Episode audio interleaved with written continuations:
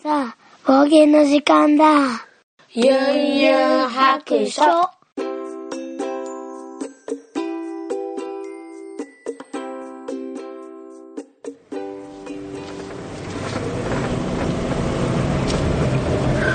い、出発。聞いてみそらし、ユンユン白書始めたいと思います。えー、言えるか。この番組は、えー、ドラクエ好き、絵描きユンユンが、面白そうなことは何でもやってみようをモットーに、この世界を楽しみ尽くすネットラジオです。はい。ポッドキャストで配信しております。さてと、えー4連休が終わりましたね。皆さんどんな風に過ごされましたか？私はですね、まあ、あのー仙台の方にジョンが、旦那さんの方ですね、が単身赴任をしていますので、まあ、金曜日の連休の前日の夜中にですね帰ってきまして、まあ、4日間家にいたわけですけどもまあね子供たちの用事が多い、うん、きくなってきてね今1号くんが、えー12歳そして連休中に、えー、13歳になりました。おめでとう。で、え2号くん男の子ですね。はうんと今10あじゃあ9歳、えー小学校4年生ですね、うん、でまああのー男兄弟2人なんですけどなんかねあの1号くんがテニスの部活をやっていてで2号くんがサッカークラブに入っているんですね。なのでえっ、と連休中に試合があるんですよ。でも家族でね、あのーまあ、キャンプでも行けたらなとかちょっとアウトドアしたいなとか思っても 子供の予定がね結構忙しくってなかなかこうみんなで買い物一つもなかなか難しいっていうね感じでした、うん、それで、まあ、初日は、まあ、部活がありの、えーサッカークラブの試合がありので、まあ、結構遠いところだったりするので朝6時5時半起きとかで、まあ、おにぎり作ったりして、まあ、送り出してとかまあうんなんかねもう2日目2日目は今度は1号くんの、えーテニスの試合公式戦ですね。があってうん。でそれも朝のね6時20分にはもう駅に行きたいとか言ってもう送り出したりとかね、まあ、そっちはもうお金でねあのお昼ご飯はあのコンビニで買うとかなんで用意しなくていいんですけど、まあ、駅まで送ったりとかでまた早起きしないといけない。うん。とかで、うん、3日目3日目は何かあったかな？何もなかったかな？うん。で4日目4日目また試合団体戦テニスですね。でまあこれまた朝早いとか。なんかそんなこんなでねなんかいろんな予定にね 振り回されてはいいましたね。うん。であのーまあ、前回話したテニスのその後の話なんですけど、まあ、部活は楽しく、あのーやってて練習もね自主練も頑張ってるんですけど、うん、と新人戦の第1試合。勝ちましたおめでとう、うん、初めてですね。公式戦3大会目にしてようやくですね。はい。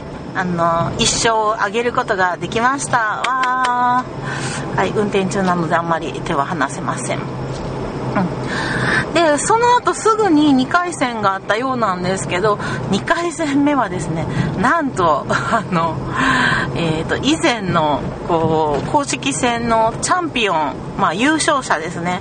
と当たってしまいシードシード権のある子ですね、うん、に当たってしまいまあ6-0で撃沈したそうです。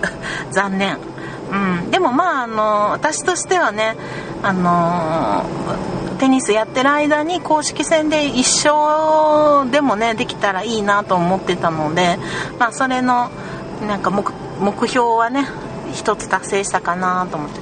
で本人はどんな気持ちかなと思って聞いてみたらまあ書いてあの本当はね ちょっと携帯持ってったらダメなんですけど部活から行ってるんでね。あのこっそり持って行ってて あの買った後にあのこっそりあの1戦目勝ちましたって言ってね一言だけ入ってきました。でその後返信してもね既読にならなかったのでまあ本当にトイレとか行った瞬間に送ったんやろうなって感じだったんですけどね。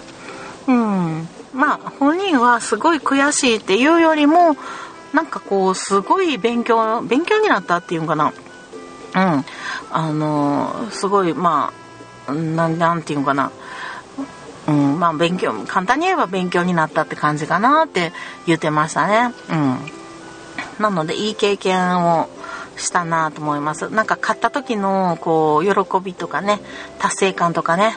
まあそういうのも味わえたしまああのねああいう風になりたいっていう目標もできたやろうしそしてねあのそうそう前回ねちょっとあの私もよく分かってなかったんですけどえっとシングルの試合の方は、えっと、1年生からもう結構出てました。出場してました。あの1号くん1人だけが、あの出るわけではなかったですね。はい間違えてました。ただ団体戦の方なんですけど団体戦はあの2年生の先輩方があのたくさんいる中に、まあ、1年生からは1人だけねあの1号くんがあの人数合わせやと思うんですけどねあの入れてもらえましてでまあ残念ながらシングル戦で、えー、負けたみたいですけれどもなんかねでも結構強い相手にあのなかなかあの全体ではいい線いってたらしいんですけどね。うん。でもあのあのまあ各県にあると思うんですけどちょっと奈良のことしかわからないんですけどあのジュニアの大会とかでもねあのあれがあるんですよ。ランキングがあるんですよ。うん。あのテニスクラなんかねポイント制っていうんですかねプロと一緒でなんかこう部活入ってるだけでもあのポイントがちょっと入ってたりとかね。でなんかランキングとかが出たりするんですよね。でそれの団体戦の相手が、まあ、ランキング1位の子がいるあの はいあの学校やったりなんかしてね。はい。ちょっと当たりがなかなか厳しい当たりが多かったようですね。まあそんなこんなでなんか子供のねそういうちょっとこうあのププチ なんていうのプチスポーツっていうのかな、うん、はなかなか聞いてたら楽しいですね。はい。まあ2号くんも練習試合やらなんやら楽しんで1時間かけてね遠いところまで行ったりしてましたね。でも連休の中で一番一番の 事件が起こったんですよ。なんと、えーえー、今年最大の、えー、夫婦喧嘩をしました。はい。まあ今はねもうあの数日経ってるので笑い事にできるんですけどまあその時はねあのもうめっちゃ腹立ってね。はい。あの会話できないぐらいもう相手のね旦那の顔も見たくないわっていうぐらい「はよ仙台帰れ」ぐらいに思ってましたね。まあそんなこともあります。でそれがあの名付けてポテトの欄。あの誕生日のねいちごくんの13歳の誕生日の日に、まあ、前々からお寿司がいいって言ってたんで、まあ、くら寿司に行ったわけですよ。でまあ食べ盛りの男の子なんでね。ものすごい食べる気満々うんやったんですけどまあいつもポテトをあの食べてから食べさせてからお寿司にしたらいいんじゃないかっていうのを、まあ、言っててでくら寿司のねポテトすごい美味しいんですよ。私ねマクドナルドのポテトよりすごい好きなんですよね。うん、カリッとしてて、なんか味もなんかちゃんとして、で、それのチーズかかってるやつっていうのも、あの、出てきて、それがすごい美味しくて、前も食べてて、いつもね、みんな美味しい美味しいって、ここの一番美味しいよね、とか言って食べてたんですよ。で、あの、今回も、まあ、まあ、予約はしてたんですけど、ちょっと待ち時間があって、で、コロナのね、あの、えっ、ー、と、まあ、ソーシャルディスタンスのためにこう中で待つ人が1人ぐらいしか座れなくってまあ私が座らせてもらってで男3人は外で待ってたんですよ。でえっとまあ順番呼ばれて中に入ってさ最初に「よしじゃあポテト頼もうか」って言って「ポテト頼んで」って言って私ちょっと手が届かないんでタッチパネルねあのジョンの方に、えっと「ポテトをお願い」みたいなことを言ったら「みんな食べへんで」って言うんですようんほんで「えなんで?」って言って「なんかポテト頼んでみんな、あの食べるやん」みたいなんで言ってたら「もうみんなポテト食べへんって言ってんねん」みたいな言われて「えなんで?」みたいな「ポテト」みたいな言ったら「じゃあ一人で食べねんなとか言われて、え？ー、みたいな、なんかすっごい、あの、すっごい嫌そうな顔で、なんか、めっちゃきついめに言われたんですよね。で、は？みたいなんで、なんで、そのポテトごときで、私怒られてんの？みたいななって、まあ確かに子供たちに最初にポテト置いといたらねお腹膨れるしお寿司の量も減るんじゃないかって思ってますけど前まですごい楽しく美味し美味しい美味しいって食べてたし別に頼んだらいいやんぐらいに思ってたんですけどなぜかすごい怒られてほんで「えなんでそんな言い方すんの?」ってじゃああの、一人食べんのやな、みたいな言われて、いや、じゃあもういいよって、もう、頼まなくていいよって言って、言ったら、なんか、頼もうとするんですよ、ジョンが。で、もういいって言ってるやんつって、だんだんなんかこっちも腹立ってきて、しょうもないですね。そしたら今度は、1号くんが、私に向かって、なんで俺のけん、あの、誕生日のやのに喧嘩すんねんみたいなのを私に怒鳴ってきたんですよではあってなって私が悪いの？みたいなほんでちょっとあのね人がいるところやったんですけど「お前誰に言ってんねん!」って言いました めっちゃ口悪い「お前誰にそれ言ってんねん!」って言いました でそれでまたジョンの方がなんか怒り出してでもポテトの欄ですよね。こうなったらね。もうこっちも理不尽なことで怒られてるからあのしかも男2人に、まあ、もう2号くんはおろおろしてるだけなんですよ。もうそんな何も言われへんしみたいなおろおろしてて。ほんで1号くんは止めに入ろうとしたんやけどもう火に油注ぐみたいなことになって。ほんでもうもうほんま正直私はあれですよ。もう湯飲みにあった水をジョンにぶっかけたい気分でしたよ。はい。もう一瞬やりかけましたけどね。もうわなわなしてで しょうもないですけどね理由がね。ほんであの私はもうなんかちょっと泣けてきてしまってでもみんなの前で泣くのはなんか悔しいしトイレ行ったんですよ。んで結構ちょっと長時間トイレにこもってもう泣いてほんでハンカチ持ってきてなかったんであのあれトイレットペーパーで涙を拭いてでまあ戻ったんですけどそしたらなんか髪髪があの目についてんでとか言われてまたあーとか言ってイライラするみたいななってもうねほんとうんイラッとしましたね。はい。まあそんなことでポテトの欄が勃発しました。しまった。私あれですね。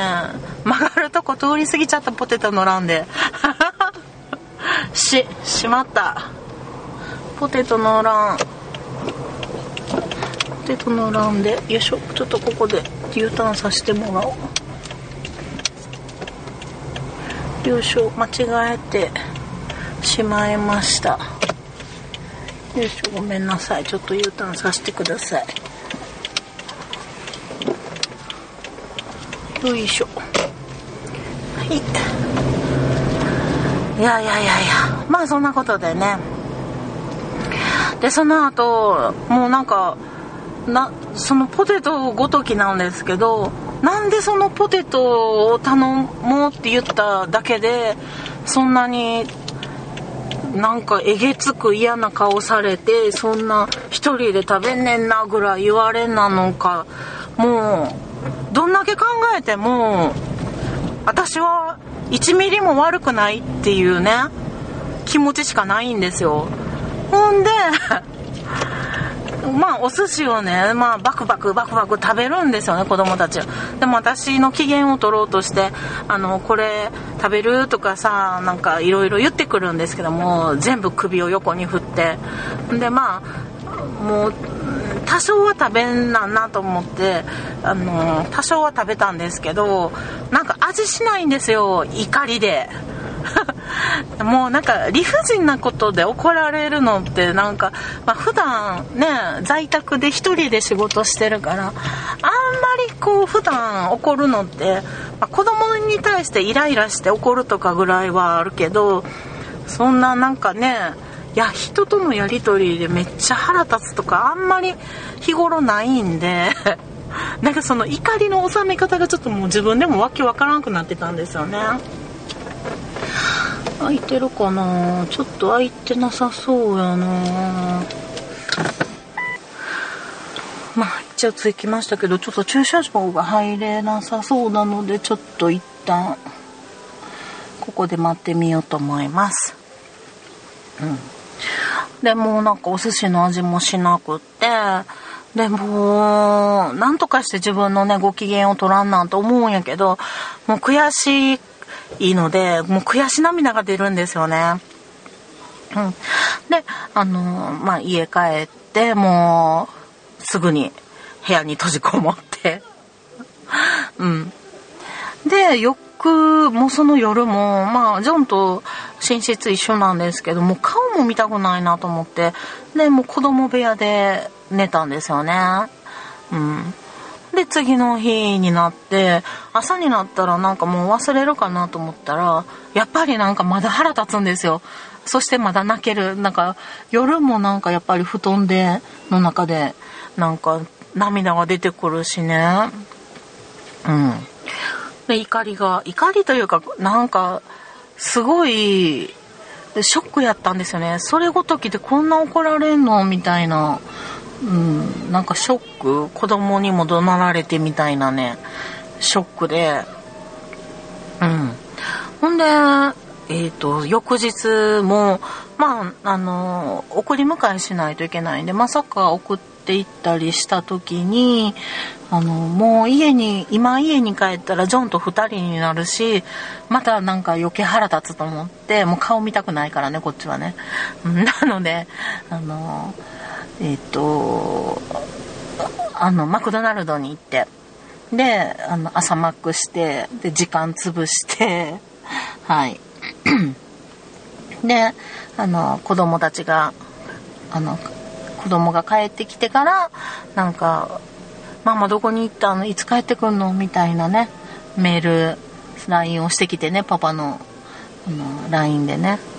なんかちょっと心配かけてしまいましたけど。で帰ってでまだなんかもうムカつくと思って。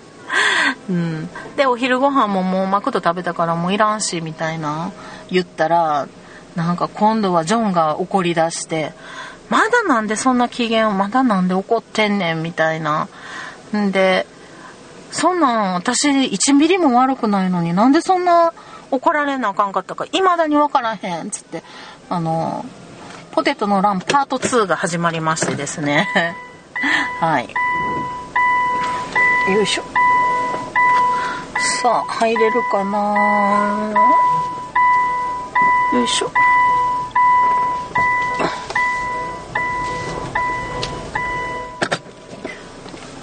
はい。無事着きました。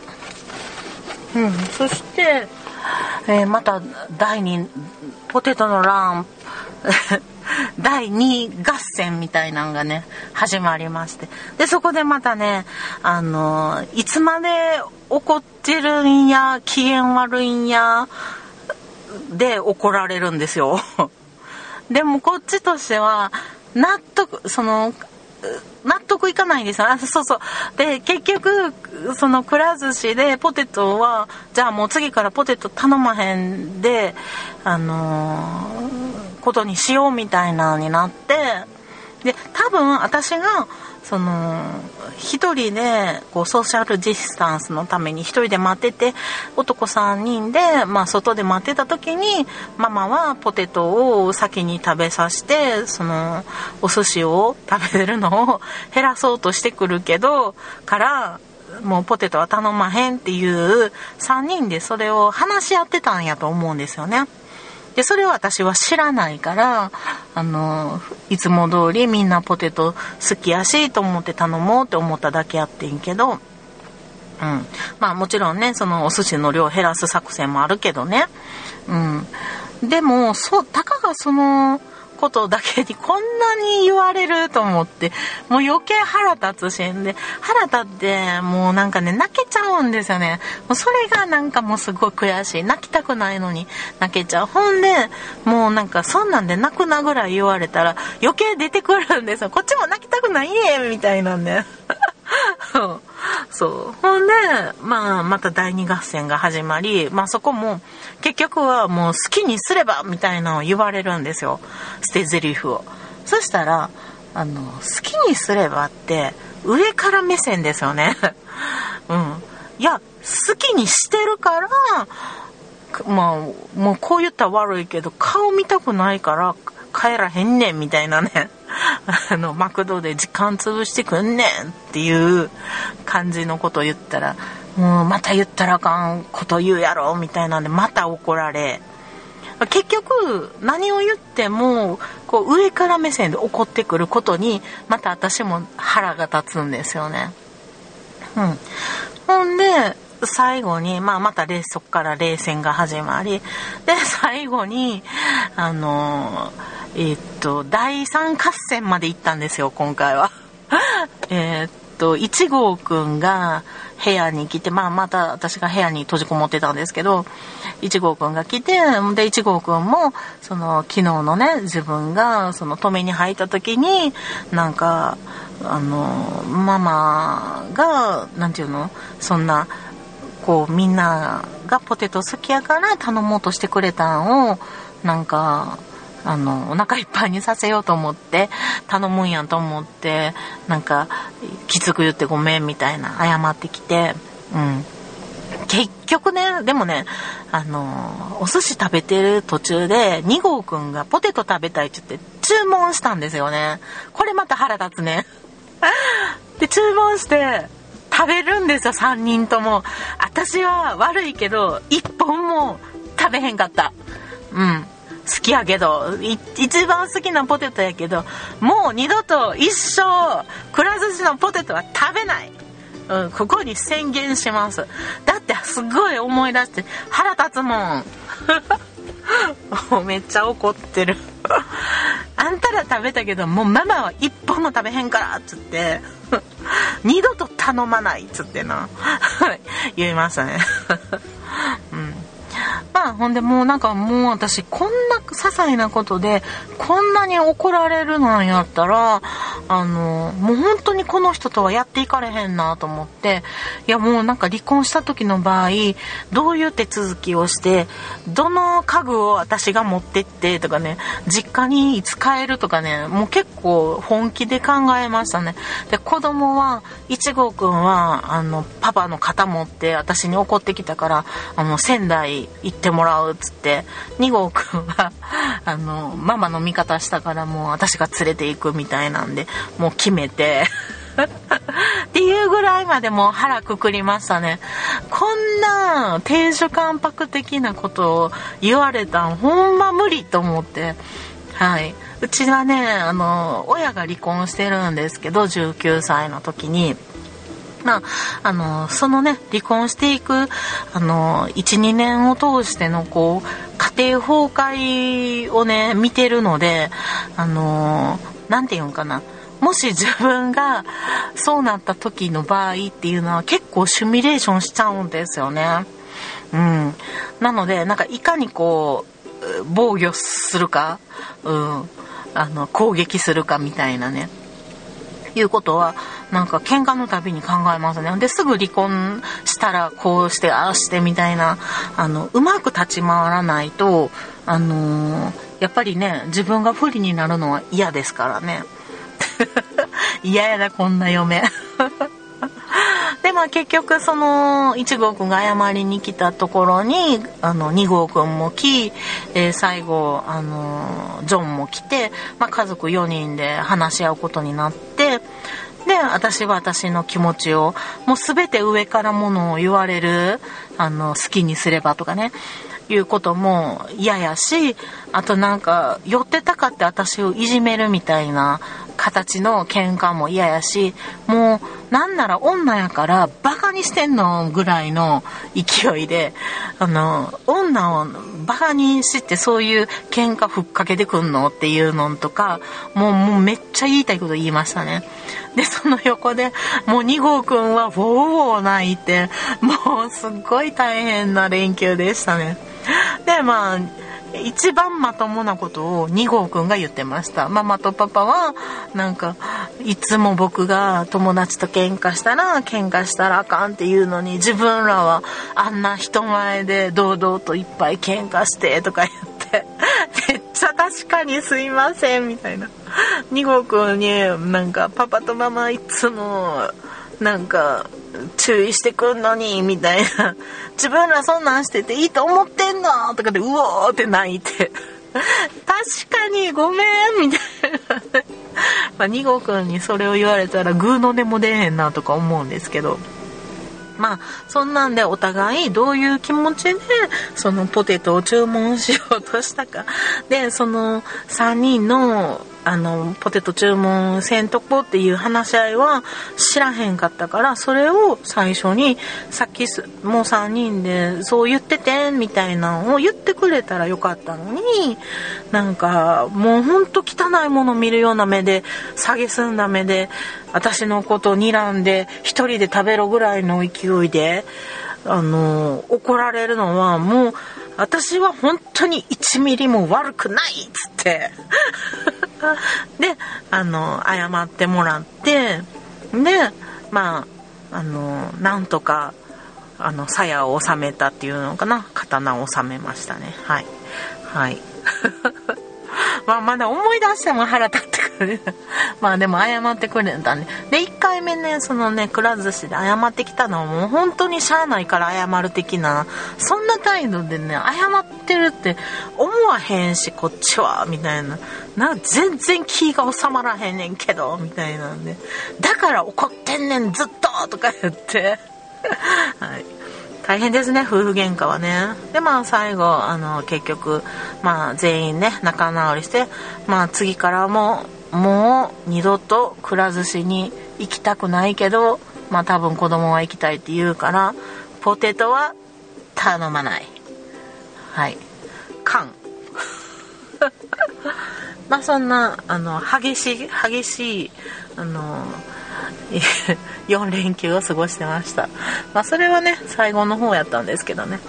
えっ、ー、と、で、2号くあ、1号くんの試合がなんか結構早く終わって帰ってきた日に、初日やったかな、泉佐野までね、えー、行きました。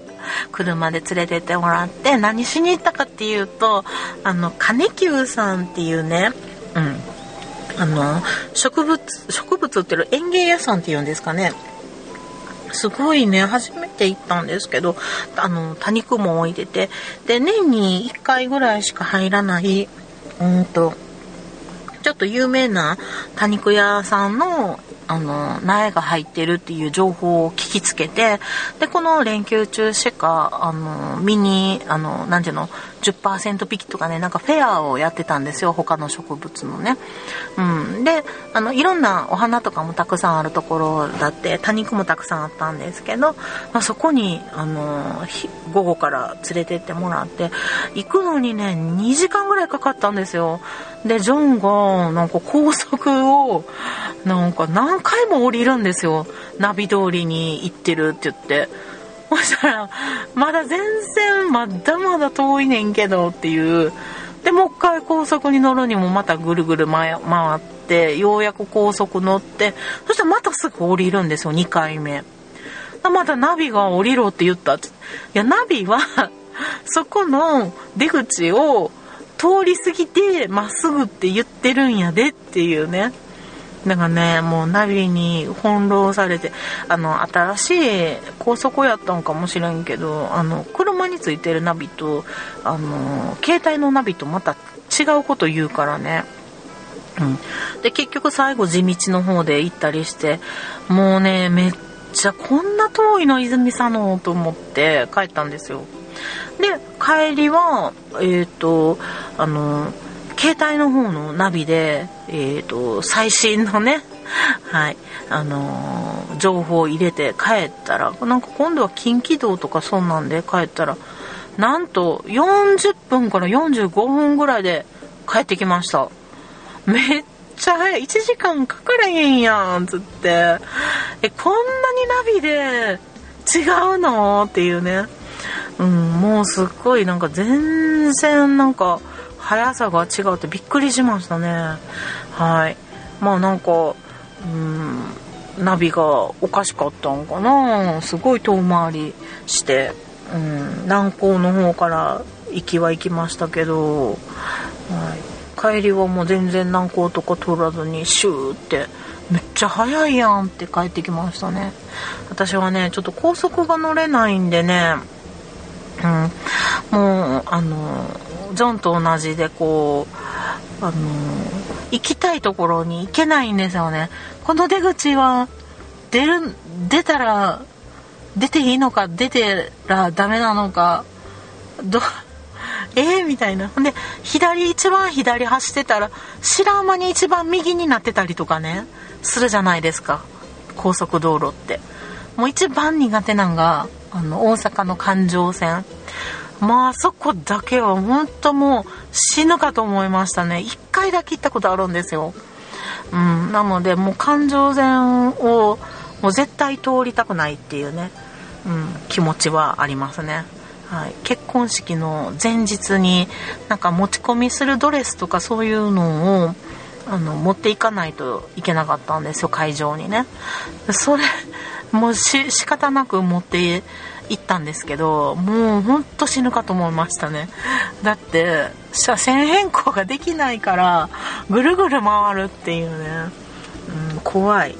一番右にいるのに3車線ぐらい左に行ってすぐすぐに降りないといけないとかなんかもうすっごい怖かったです、うん、そんなこんなであのー、私はあのー、高速に乗れない女子なんで 女子あのですけどなんと旦那のジョンも高速が 下手くそやったっていう話でした。はい。まああの、今は仲直りして、まあ元通りに。まあ多少ちょっとね、私はね、あの、ちょっと思い出したらイラッとはしてますけど、まあまあそんな感じです。皆さんは夫婦喧嘩とかね、彼女さん彼氏さんと喧嘩したりしますか？どんな仲直りの仕方をしますかね？うん。いや私はねやっぱり納得いかないとなんかその件を水に流せないですね。うん。自分が納得したところに落ち着かないと、うん、ダメって感じですね。はい。まあそんなということで、えっ、ー、と、ちょっと長くなったんですけども、ちょっと急いでハッシュタグを読ませてもらおうかなと思います。ハッシュタグ、えー、4泊を読ませていただきますね。はい、巻貝さんから頂きました冒険、えー、226日目悩み事心配事があると年齢にかかわらず視野が狭くなってしまいますね、えー、環境を変えたり整えたりして気持ちをリセット。学校クラブ活動仕事そしてゲームかっこ笑。といただいております。ありがとうございます。そうですね。あの、今思えば、その、テニスクラブに固執することもなかったなと思って、もう十分部活ですごく楽しくやってるって、なんか今は本当生き生きしてるので、うん、なんか良かったなって思います。はい。なんかやっぱり、ね、あの、無理くりやらしても、しゃあないことってありますね。はい、ありがとうございます。そしてアポロさんいただきました。226日目拝聴。えー、PS5 確かに予想より安くてラッキーですね。PS5 専用ソフトの発表状況を見て買おうと思います。VR もコントローラーもそのまま使えるのでお財布に優しい。もう少し PS4 Pro に頑張ってもらいますといただきました。PS4 Pro っていうのがあるんですね。私ただの PS4 なんで、えー、プロがどうなんかちょっとわかんないですけどあ VR とかも PS5 そうあの PS4 が5のにねなんかゲームできるってらしいのであの良かったなと思います。うん。VR もそのまま使えるんやね。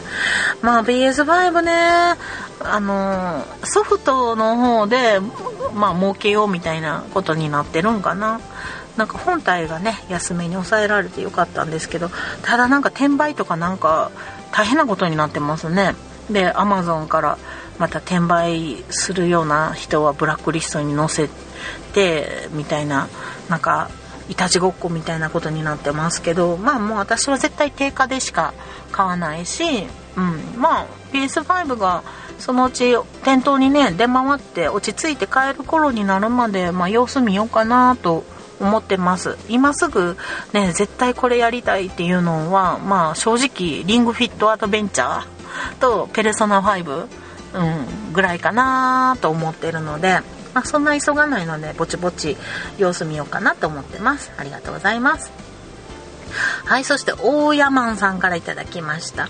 ドラクエ1は頑張れば1日で終わりますよ、と あの、画像をつけてもらってるんですけど、大山さんの、えっと、ドラゴンクエスト1のプレイ時間、えー、5時間以上、2日間。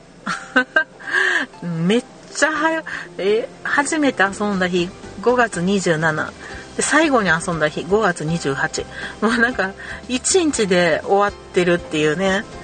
えー、しかも1日目3時間やって2日目2時間半やって計5時間半。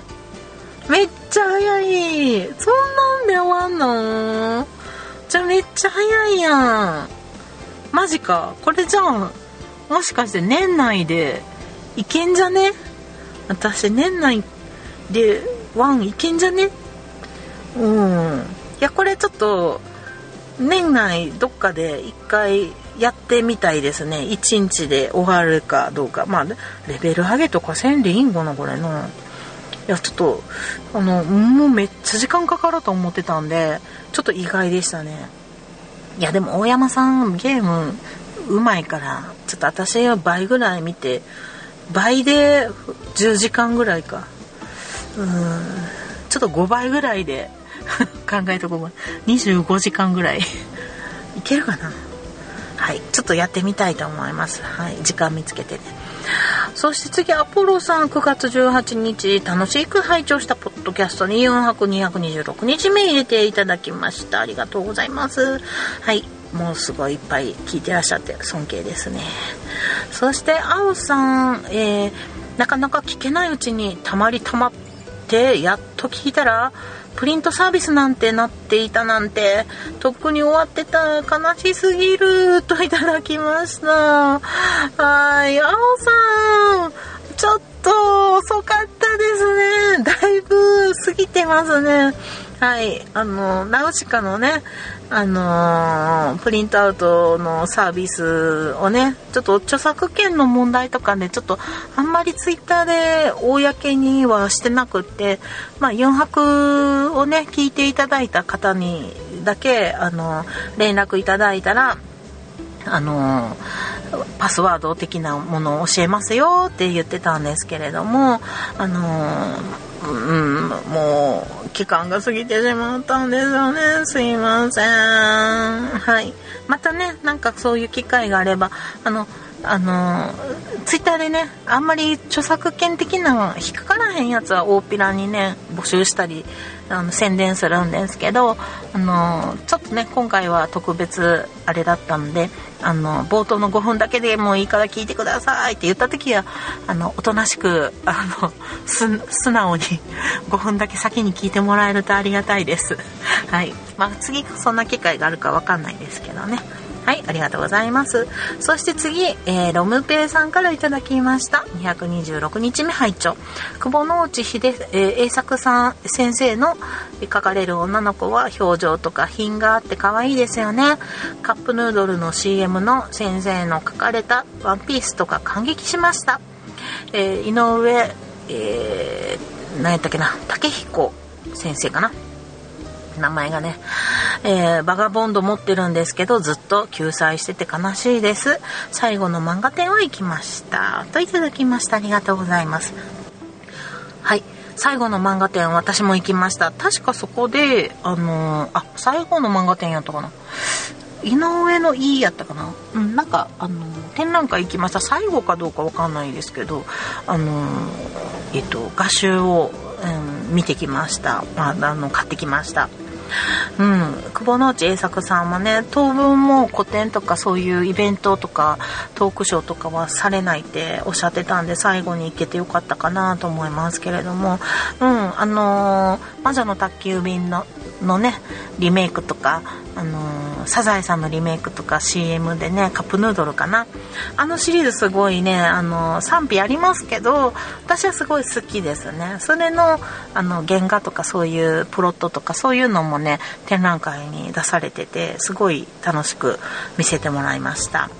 ご本人さんもなんかすごい気さくなワイルドな方で、うんまあ、前も言いましたけどトークショーねあの日本酒飲みながら絵を描いている様をこう見るというね。面白いトークショーでしたけれども、うん、すごいこだわりのあの女の子めっちゃ可愛いね。あんな絵描けたらいいなと思って。まあたまに模写の練習とかに使わせてもらったりしてるんですけど。ちょっと一回本本気でねあのやってみたいなと思います。また模写の方ね。はい。ということで今回も4泊ありがとうございました。はい。ではそろそろお宿に戻ります。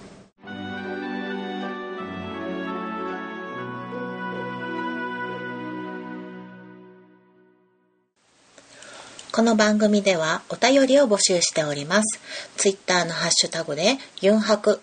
4はひらがな。白は漢字の白で投稿してください。DM でも結構です。ユンユン白書のブログの方にツイッターのアカウントやメールアドレスなど書いております。ユンユン白書で検索してみてください。